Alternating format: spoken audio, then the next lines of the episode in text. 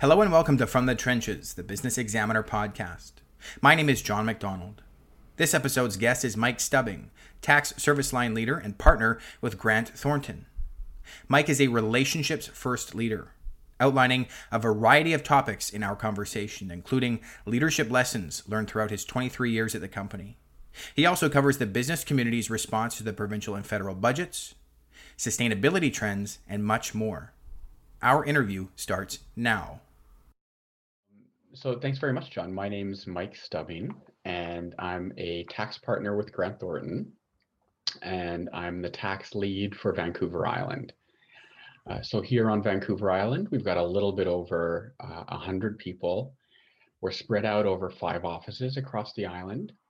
And the group that I lead, specifically the tax group, uh, would be the largest uh, tax specialist group on the island. So for the accounting firms, the law firms that focus in tax, we'd have the largest kind of dedicated tax specialist group. There's 18 of us on the island. And um, we focus, we specialize really in kind of all, all aspects of uh, domestic Canadian tax, um, of US personal tax, uh, indirect and sales taxes, and then SR&ED and other government incentives. So sort of any area of tax that you need help with, we've sort of got you covered here. And then uh, Grant Thornton as a whole, we also have offices right across uh, Canada. Uh, we've got about 2,500 people or so across the country. Um, and, and our focus, you know, as a firm is privately owned businesses. So we're not dealing with massive companies where we're dealing just with the management team. Like our real focus is private businesses uh, and largely owner managed businesses where the owner is actively involved. Um, and then we're, we're also an international firm. So we have um, offices in uh, approximately 200 countries uh, around the world and um, yeah, a, a, really great network uh, of folks to you know to call on when necessary. That's tremendous. Yeah i was doing a little bit of googling uh, this week just to kind of see where your reach was and it's pretty crazy. I saw like even like africa and all you know this kind of stuff and to for you guys to have that owner operator um, or uh, private enterprise focus is really cool just because i think sometimes when you see like an international firm you always think oh they must just do mostly public companies and and you know whatever else comes in comes in but you know and it's um it's so helpful as well too to have that that international reach. So if, if i kind of go back towards you know earlier in my career the beginning of my career like it was kind of neat to say hey you know we've got an off you know i can deal with our chilean office or our uh, you know offices in russia or wherever it happened to be. But the fact of the matter is you didn't need to call on them all that often. And you know these days it's constant like um so i was on a call a couple days ago or a video conference now which is great um, with a tax specialist in our bristol office in uh, southern england uh, in relation to a client that had some tax issues uh, with some some assets that they own there. And while I was talking to her, I was also able to layer on some inheritance tax questions, UK inheritance tax questions that I had from another client. But if I think even in the last two weeks alone, like I've worked on files with our office in uh, Poland, um, office in Bulgaria. I deal with our Los Angeles office on a couple of files quite a lot. I've dealt with our an office in Tokyo, um, like it's it's and, and and these are not like you know massive organizations or massive clients that um, you know have have big operations but it's it's private you know local vancouver island businesses that happen to have something happening here or something happening there or an asset here they need to figure out how to deal with. It's so incredibly helpful to have that that um, you know that ability to reach out with little questions and just you know get the basic information that the clients need. That's tremendous. I would i would imagine that's really stimulating getting that much variety. Um, in your conversations there uh, one thing i wanted to ask you too is we're you know we we talked kind of in the preamble here but we're coming out of personal tax season. You're in the in the throes of of corporate tax uh, stuff. We've got some budgets that came out, you know, a month and a half or a month or so ago. You've you've had this great opportunity to connect with a lot of your clients in in these conversations. Is there a couple of themes that have come out of those conversations? Um, whether it's you know industries, um, concerns, positives, some things that maybe you didn't expect to see. Um, yeah, so I mean, you referenced the budget, and um, so, so maybe starting, you know, thinking about that is that, um, eh, you know, and this I found, you know, quite quite fascinating as well too, is that, and maybe this is just human nature, but in that lead up to the budget, like there was the federal budget, there was so much kind of chatter and concern amongst our clients about what it was going to bring and maybe it's just that uncertainty right? And and you know uh, filling a vacuum with with uh, with thoughts where there's uncertainty. But like we were quite honestly getting questions like every day in the months leading up to that april budget with people worried about i hear they're going to increase capital gains rates. Are they going to start to tax you know my home principal residences? What's going to happen here? How is it going to affect me can you run some calculations and what can we do to plan for this?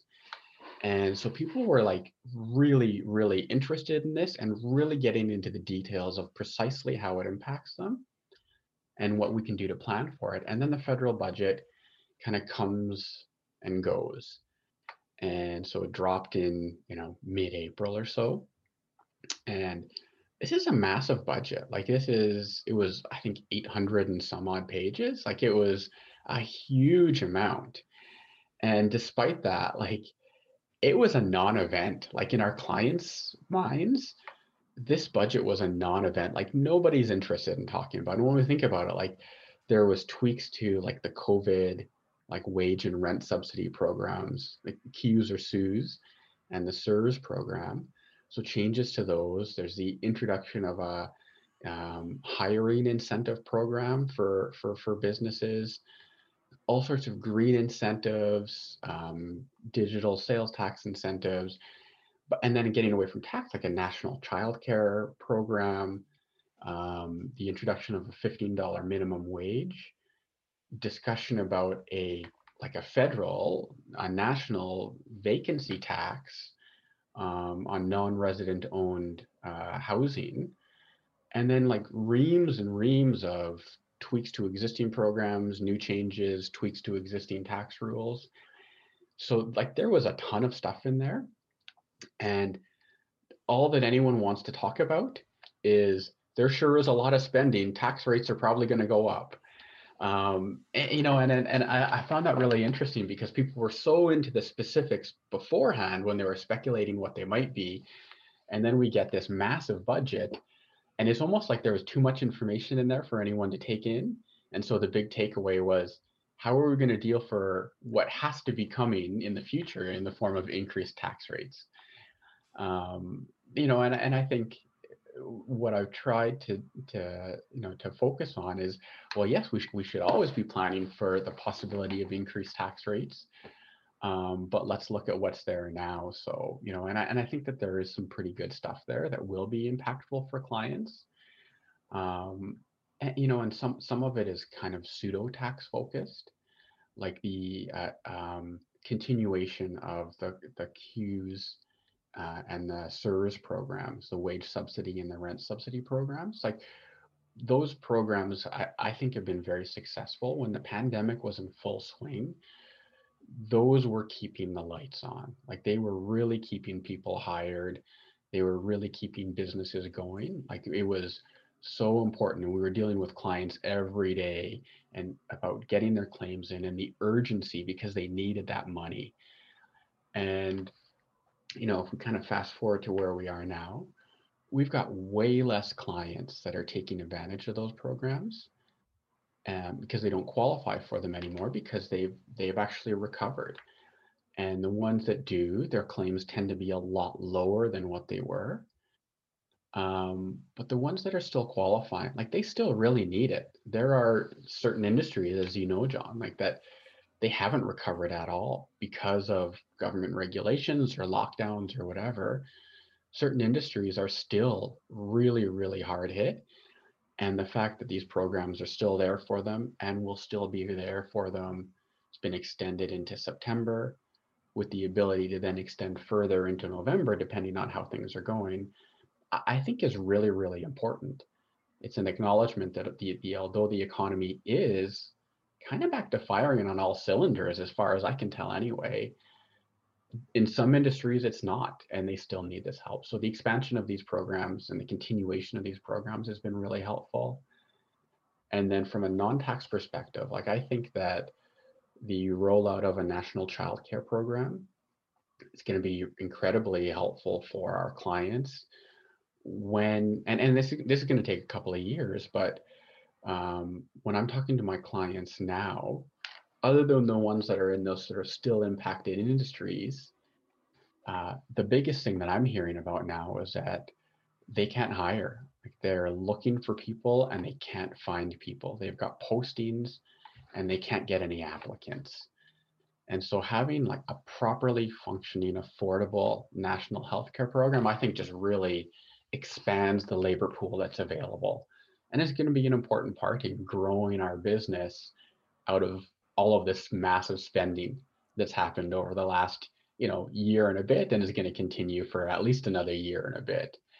So i think that's important. I think that the $15 minimum wage uh, you know although it's, it's going to have a negative impact on some of our clients um, i think on the whole is a very good thing and is going to have long-term benefits for the majority of our clients and probably for society as a whole. Like that's one of the other things that we've really seen within our client base, but you know, in our neighborhoods as well too over the last year or so, is um, you know just how much kind of the wealth divide there really is, and the income divide there really is, and the stability of income.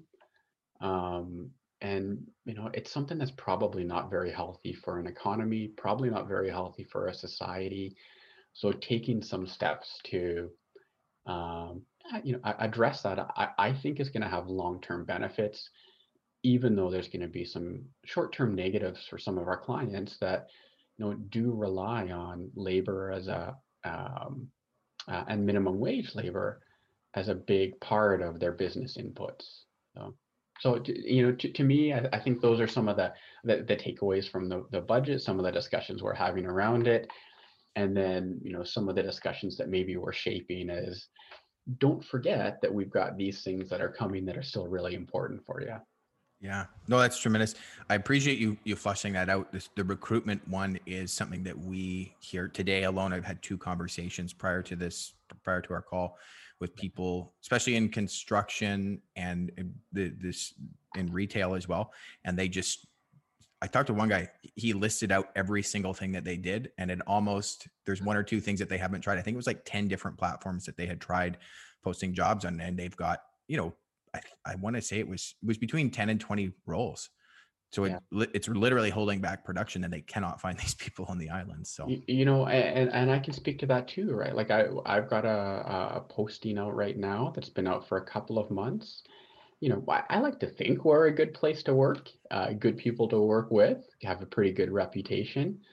Is for a nice job that doesn't necessarily like it's it's not like it's a super niche job that requires very specific expertise. It's one where we're going to take someone and kind of guide them and mold them can't get any anyone to even apply for it. Um, so and you know I think you just sort of scale that through the whole economy on the island here, and uh, anything we can do to free up some extra people that can work is going to be helpful. Yeah. Oh, that's so great. Um, one thing, just to, to jump into the, uh, I guess a little bit further into the budget, there were some talks about, um, or there's a lot of talks about the focus on gr- the green economy. Um, and just at, at, almost all levels, whether it's you know whether it's the tax tax rates or investment incentives. Can you s- speak to that a little bit, um, and even maybe the, some of the opportunities that you're seeing for your clients uh, who may be able to take advantage of that, or maybe some industries where they're going to be impacted, but you could you, you there's there's growth opportunities uh, yeah. despite the challenges. Yeah, I'll, I'll, give it a shot for sure. Um, so, but you, like you're you're right that um, you know, you can really tell in a lot of the programs that have been announced, new stuff for the most part through the budget, that I think part of the kind of the fundamental strategy that the government had to help the economy kind of stabilize coming out of the pandemic is through a focus on green industry. Like that is is very very clear as you kind of go through program by program and and, and you know I think it's telling too that in and around the budget they really spent a lot of time focusing on um, carbon emission targets, which isn't something that we normally see paired up with a budget. Uh, but it certainly was in this case, you know, a goal to um, get emissions down um, 36% from 2005 levels by 2030, which isn't that far off.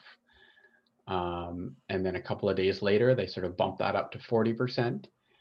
And, um, uh, you know, also a lot of discussion about getting down to net zero emissions by 2050 um, which I actually think is quite a fascinating thing to think about. Like, it's not something that I, I would have, you know, necessarily even thought possible uh, if they hadn't started, you know, all of this discussion around it, you know, in and around the context of the budget. So, you know, if we look at what what, what have they put into the budget uh, to sort of focus on this green initiative, a lot of the stuff is kind of spending related.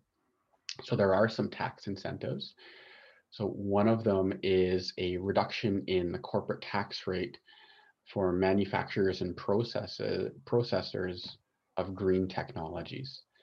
So this is for businesses that generate more than 10% of their revenues from manufacturing and processing what they're calling green technologies, eligible technologies. And you know, so just to put into context what that means is right now, if you're a small business, um, federal tax rate that you'll pay is 9% on your income. You're going to drop that to 4.5%.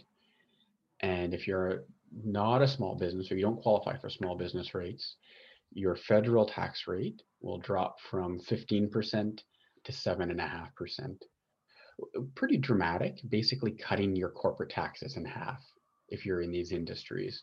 So this would be for you know people that are um, manufacturing and processing zero emission technologies.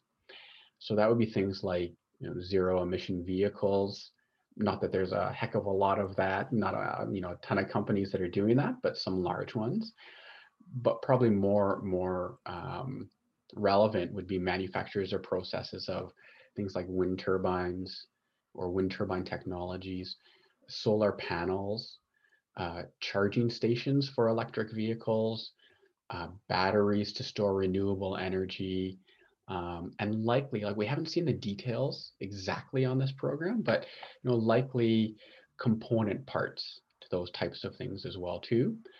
So, and I think that's going to be important because it's you know it's not just you know the Teslas and the Toyotas and kind of the massive companies of the world that have operations in Canada that can take advantage of this it will get down into smaller manufacturers and processors. And you know, you think about the island and you think about, you know, certainly we've got a population that has an interest in this. So producing, say, solar panels is not something that's unheard of, but we've also got, you know, wave technology or tide technology um, that's out there. And there's a number of entities already operating in that space. And I think we're going to see, you know, more moving into that because not only are we seeing incentives for manufacturers and producers, uh, but also for companies that basically buy green equipment or lower emission equipment. Um, and we don't have specific details again on this, but we know that there's going to be certain types of identified green equipment um, that can be acquired uh, where you can achieve accelerated write-offs. So the amount or the speed at which you can depreciate those uh, will be accelerated. So you get a quick tax savings from the acquisition of those types of equipment. Um, and uh, there's some tax incentives that have been introduced uh, for carbon capture uh, and storage and utilization technology. So technology that allows you to sort of take carbon from the atmosphere and either capture it and store it, so it's not you know continuing to sort of be cycled in the atmosphere, um, or even better, that it can be converted into something else. Um, so we're going to see, and, and, and there's some a consultation period that's occurring uh, before they come out with final details on this, but some uh, tax credits uh, for uh, manufacturers, processors of this type of technology. And then also beyond that, just a significant amount of spending to help kind of carbon heavy industries adapt to more green technologies. Um, I, I, think even as early, like as recently as this morning, there was an introduction of some funds that have been set aside, and like massive amounts, like a 2.3 billion dollars or something like that, that's been set aside to help households just become more energy efficient, uh, to to upgrade their their um, their houses to use less energy. Um, so a lot of that type of stuff uh, incentives and spending earmarked in the budget to help with the sort of green initiative. Yeah, no, it's it's enlightening to hear kind of your perspective on it, and that's yeah, it's fantastic. Um, this week we had reopening announced. Um, you have a, a, couple of quick comments just on kind of what your expectation of, of that rollout is going to is going to look like from a business perspective. Um, you know, you mentioned a little bit earlier about you know the economy does seem to be moving ahead pretty uh, pretty strongly. And I would mm-hmm. agree for you with the with the exception of, tourism and hospitality, unfortunately. Yeah. Um, but do you have any kind of expectations or any thoughts about kind of the province's plan? You, you know, um, just uh, just um, you know, kind of like from a colloquial, almost like personal type level. Yeah. So um, uh, I, I, think that um, you know I, I really like uh, tying these phased in plans and from what I remember I think Saskatchewan was probably the first province that at least I noticed doing this tying the stages of reopening to certain targets in terms of vaccines and kind of levels um, numbers out there I think was a smart thing to do uh, because it gives some flexibility in terms of the timing of the reopening, but it's also a bit of a motivator.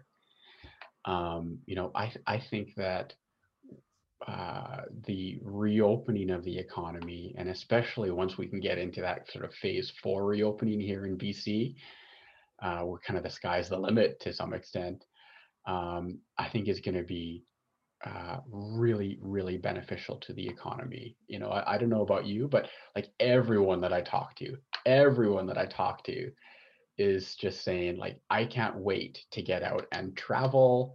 I, I can't wait, you know, to do these trips that we've been putting off just to, you know, get out and start having, you know, lunches with colleagues again and stuff like that. Um, you know, that a lot of people aren't doing. Um, you know, not that they're a huge draw this coming year, but to get over to Vancouver and see a Canucks game or something like that. Um, you know, that, that's all everyone is talking about. Like everyone's got this wish list of experiences that they just want to get out there and do. And and I think we're seeing, um, uh, you know, even though there's not necessarily a ton of travel, especially international travel happening right now, you're starting to see, you know, flight costs going up quite dramatically very getting very difficult to book hotel rooms and stuff like that and because of you know there's all there's going to be all this pent up demand and this you know limited supply of flights hotel rooms that type of stuff um, i think it's going to take a little bit of time to work through the system. So i'm very optimistic that we're going to see a lot of spending a big boost to the economy uh, which is going to be you know very helpful and i think it's going to go over an extended period of time. Uh, now, I'll tell you on a personal level, one thing I'm worried about is I've also got like a whole team of people back at the office that have got all this built up vacation time and cannot wait to use it. And so I'm kind of looking at that saying like, oh my, I guess I'm going to be working pretty hard over the back half of the year or so because everyone's going to be taking their vacation. Um, so you know, and, and I, I like I say that jokingly, but I actually do think that there is going to be some of that. Like there will be capacity constraints in businesses because they've got staff that are just ready to enjoy themselves after being you know nose to the grindstone uh, just working really hard. And and you know we've heard and seen all the stats about work from home. It just means you know you're working longer hours because you're not commuting anymore and it's easily accessible. Um, I, I think that there are going to be kind of capacity constraint. All, all the more important reason to open up that labor force more because everyone's got this um, you know built up vacation and they really want to use it yeah no i love i love to hear that actually I, I feel one of the challenges i've found with myself even is like breaking my mind out out of the work from home thing like i've just like even just okay i got to be intentional about using vacation when it comes up because i've just been locked in right for what it by the time this gets done it'll be september ish so 18 months plus of yeah. of it so it's just a, the mental side is what's what has got me this week it's it's true, right? And like the the phrase that I've heard, which is spot on, I think, is that th- this isn't work from home. This is live at work. Um, you know, you never get away, and, and like, and it's very, very true. And it's it's like it's fascinating to see that this is sort of how this has ended up, but but it is true, and and there there there does need to be a step back from that. So you're we've all got to give our minds a little bit of a twist there to get out of it. Yeah. Yeah. No, that I appreciate the clarity there. Um, I want to ask you a little bit about your your job. Um, and you, I mean, you can go into this as much or as, as little detail as you want, but I think there's a little bit of mystery around like accounting in general. It's like you know that you need accountants. Um, there's so many different options out there. Can you walk me through kind of how I don't know if, if maybe an onboarding process would be the right right way to say it. You know, you're coming, I'm coming to you, I guess, for the first time. Can you talk me through kind of like the questions that you're asking, how you approach kind of bringing on new clients? Yeah, for sure. Um, now I'll, I'll, tell you, uh, there's no there's no magic, I don't think. And so, so my approach is um, uh, like I, I really like people. Um, and and maybe that's one of the the sort of misconceptions about accountants is um, it, it, it's it, we actually are um, uh, uh, you know really really um, uh, interested in people and, and and maybe there's there's more ex, you know introverts and extroverts in the accounting industry as a whole um, but i don't think that you can do a good job as an accountant if you don't like people and you're not really interested in getting to know people and finding out what makes them tick. And so a big part of sort of that onboarding process is really just that hey, we, we got to get to know each other as humans so that you know I can understand what you need to me, like what you need from me, how I can best help you. Um, and, and you can understand you know how how i work as well too so we need to have that sort of open and honest relationship and that comes from really getting to know one another um, almost to a point where at some point we're be able to read our own thoughts and uh, you know almost be like that that married couple that finishes their own sentences. Like that's the ideal situation to eventually work your way towards. Um, but you got to get there just by by having discussions, finding out about, you know, what's people's history, what what's what are their values, what do they really care about, what matters to them on the family side of things, the personal side of things, and on the business side of things. Uh, what are those things that really really concern them? What are those things that really really excite them?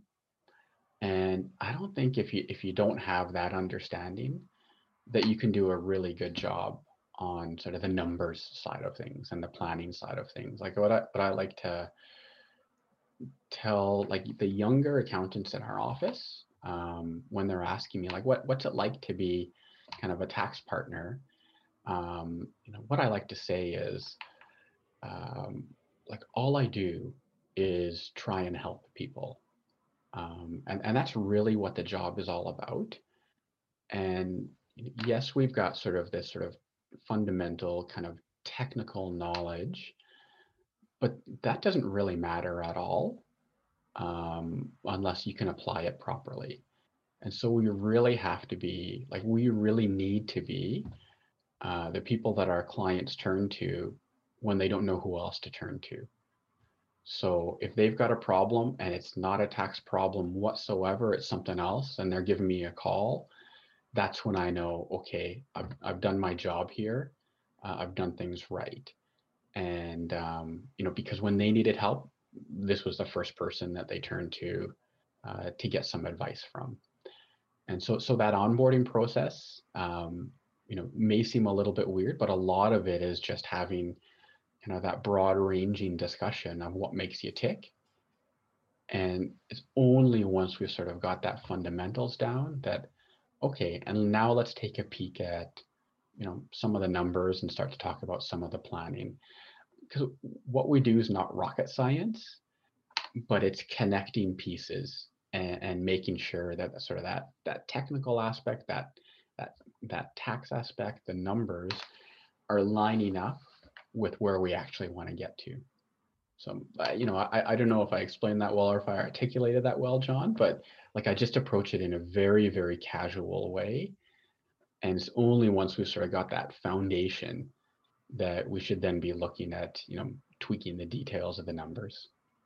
No, it's great. I appreciate it. It's I think you are right about the on the first bit too about what does maybe the misconceptions about about accountants. Um, so, anyways, yeah, it's just it's cool to hear that.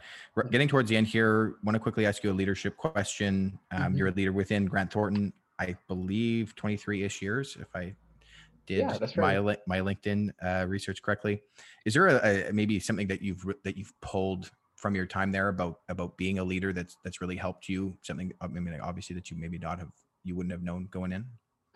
Yeah, you, you know, I I think that it's it's pro- probably very similar to the discussion that I just had on clients. Like, um, in order to be a, a good leader, I, I, think, and you know, I'm still learning, and it's probably better to ask the people around me than to ask me uh, if this makes sense. But you know, I think you just got to be real. Like you, you, have to be yourself. Um, you know, acknowledge that, like, I, I'm no better than anyone else on my team, and probably they're more important to me or I rely on them more than than I'm important to them or or they rely on me. Um, so I think it's important to you know really talk to everyone um, and not just in like formal kind of the monthly meeting, but you know to be very very present, talking to people, um, getting to know them, understanding what makes them tick, being yourself so that they can be comfortable and, and be themselves as well too really relating to them i think it's a good way to motivate um, you know to know that they're working with someone who really cares about them and wants to understand them um, and is interested in them but it's also a good way to motivate yourself to get to know that team and to really kind of fundamentally care about who they are so um, you know, I think that's important. I think the notion of sort of that servant leadership is an important one. You know, just like our role on the client side of things, like our job is to help our clients, whatever they're throwing at us, and we're not the right person, we're going to find the right person. Same thing with our team members, our colleagues. Like that's that's the job of leaders, is to help make sure that they're, you know, happy, that they're learning, they're developing, they're growing, um, they're having good lives, they're enjoying what they do. And I think if we can do that, um, you know, that covers 90% of what you need to do as a leader. And I think we really saw that, you know, over the last 14 months throughout the pandemic, like just how crucial it was to keep that communication and that caring um, and that sense of like, no matter what, I've got your back. Uh, like that's been really really important to sort of get us and get our people through this last year and a bit or so. No that's great. I, I appreciate you you clearing uh, clearing that up. Um, i'm going to get you out of here quickly. Uh, i've got four quick ones for you. For sure. Favorite um, approach to personal development could be if you're a big reader audio that kind of thing. Yeah so um, personal development, um, yeah, I am. Like I love podcasts. You know, I I love to use that time when I'm walking the dog in the morning or commuting or whatever it is. Uh, you know, to learn, kind of expand your horizons. So definitely a big podcast listener. But I'd say number one thing for personal development um, that I have done for many many years and continue to do is teaching. Like, you know, the sort of the saying that the best way to learn is to teach. Um, and so for a long time, like for many years, I've uh, written professional development courses. I teach a lot of professional development courses uh, for the for the BC Institute and for some some private educational organizations. Um, guest lecture at some post-secondary places. I do a lot of internal teaching within Grant Thornton as well too. And one of the big things that I've tried to focus on to sort of expand that is um, sort of brought the notion to our group of we're a, a team of teachers. And so we should all be, as part of our role, focusing on how are we teaching others and how are we teaching clients. Like we deal with some nuanced, kind of detailed stuff. And our sometimes our clients can't really appreciate, you know, what it is that we're doing, what we're talking about, if we don't properly teach them. So the whole notion of you know teaching, writing, instructing, I, I think is probably the number one thing that I've done from a personal development perspective. Awesome. That's really cool. It's the first time actually I've had somebody answer it that way. That is great. Oh. Um, best personal advice you've received? Um, I, you know, I, I think it's like one of those like fundamental, like um, you know all the important things you needed to learn you learned in kindergarten kind of thing. So so probably some sort of variation of the golden rule like you know just treating others the way you want to be treated. Um, i don't think it gets more many much more important than that. Okay love it. App or piece of software that you can't live without? Yeah. So I, I mentioned you know i'm a big podcast listener. On when i'm up early taking the dog for a walk. So probably just something as simple as like the apple podcast app and um, you know, related to that, um, just like the Victoria Public Library, their cloud library app, I listen to a lot of lot of audio books uh, that I check out from the library on that. So it's really simple, nothing fancy, nothing that's really there to you know create productivity or anything like that. Just enjoy it. Awesome. And last one for you: favorite restaurant uh, on Vancouver Island. Um, you know, I would say I don't know if you've ever been to the Beach House in Cordova Bay. Um, but we love it there. Like we, our family, uh, my wife and kids and I, we don't go out to a lot of restaurants. We're not big eaters out. Um, but but that's where we like if we got a special occasion or something like that, that's where my kids want to go. It's a great spot. Um, you know, it's just a really comfortable spot. It's good food, but you don't have to be too fancy. Um, it's amazing views and you know, one thing that we, I think one of the reasons my kids like it so much is often we'll go there, we'll order, and then you know, my wife or I will then take the kids down to the beach.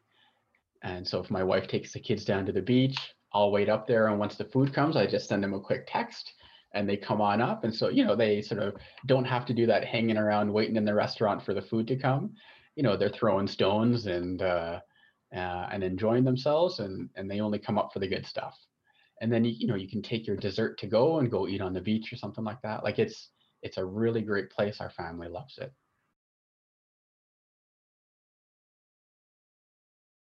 Thanks for stopping by from the trenches the business examiner podcast. If you want to learn more about the interviewee please check the web and social links provided in the video or listening platform description. Please send any feedback to info at businessexaminer.ca with the subject line podcast We'll see you next week.